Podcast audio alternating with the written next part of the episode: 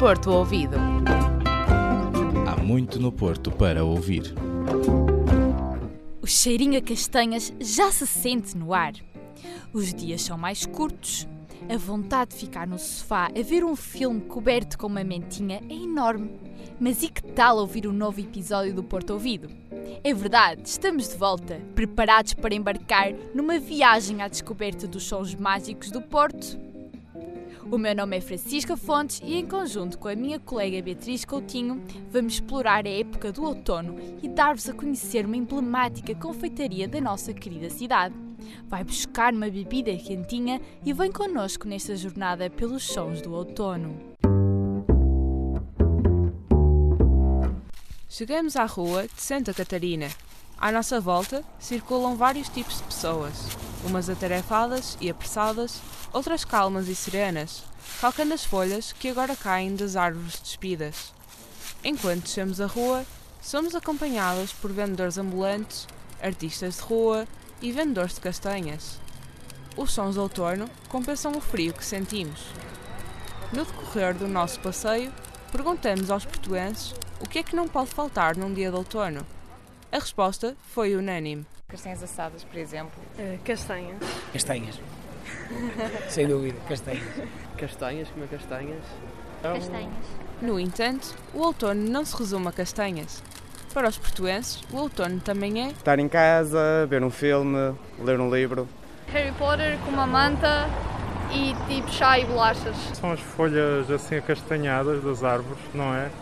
Também um, um, aqueles períodos nublados em que ainda não está nem muito frio nem muito calor, uma temperatura amena, mas que está assim um dia nublado, mas que é bastante agradável passear e estar na rua.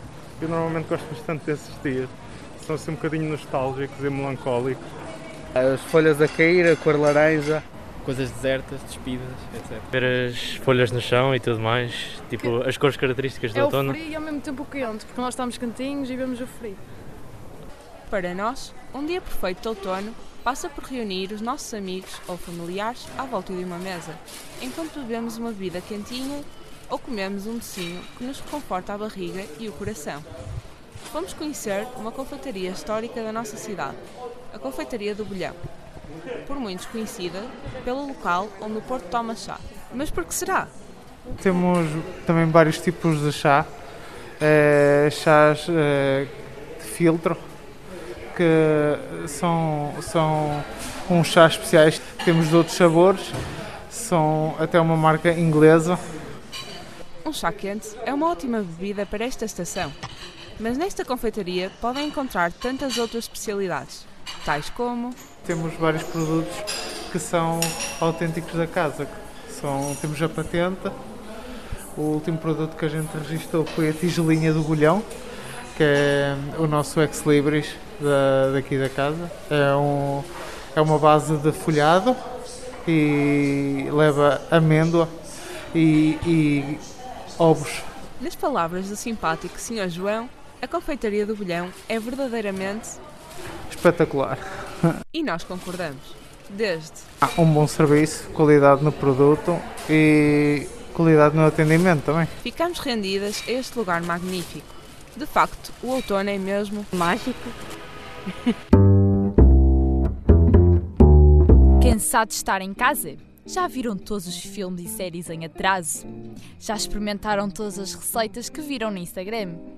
Esta semana a rubrica Sai de Casa regressou e tenho uma ótima sugestão para fazeres nestes dias a menos de outono.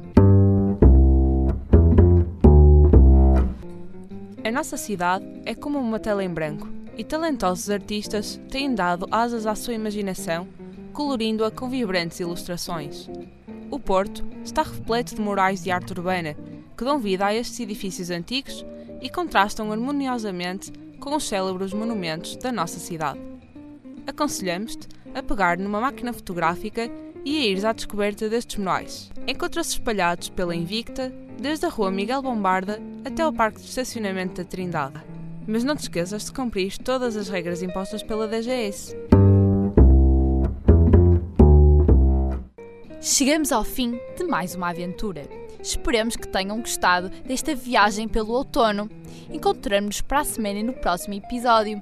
Até lá, não te esqueças que no Porto há muito para ouvir. Porto Ouvido. Há muito no Porto para ouvir.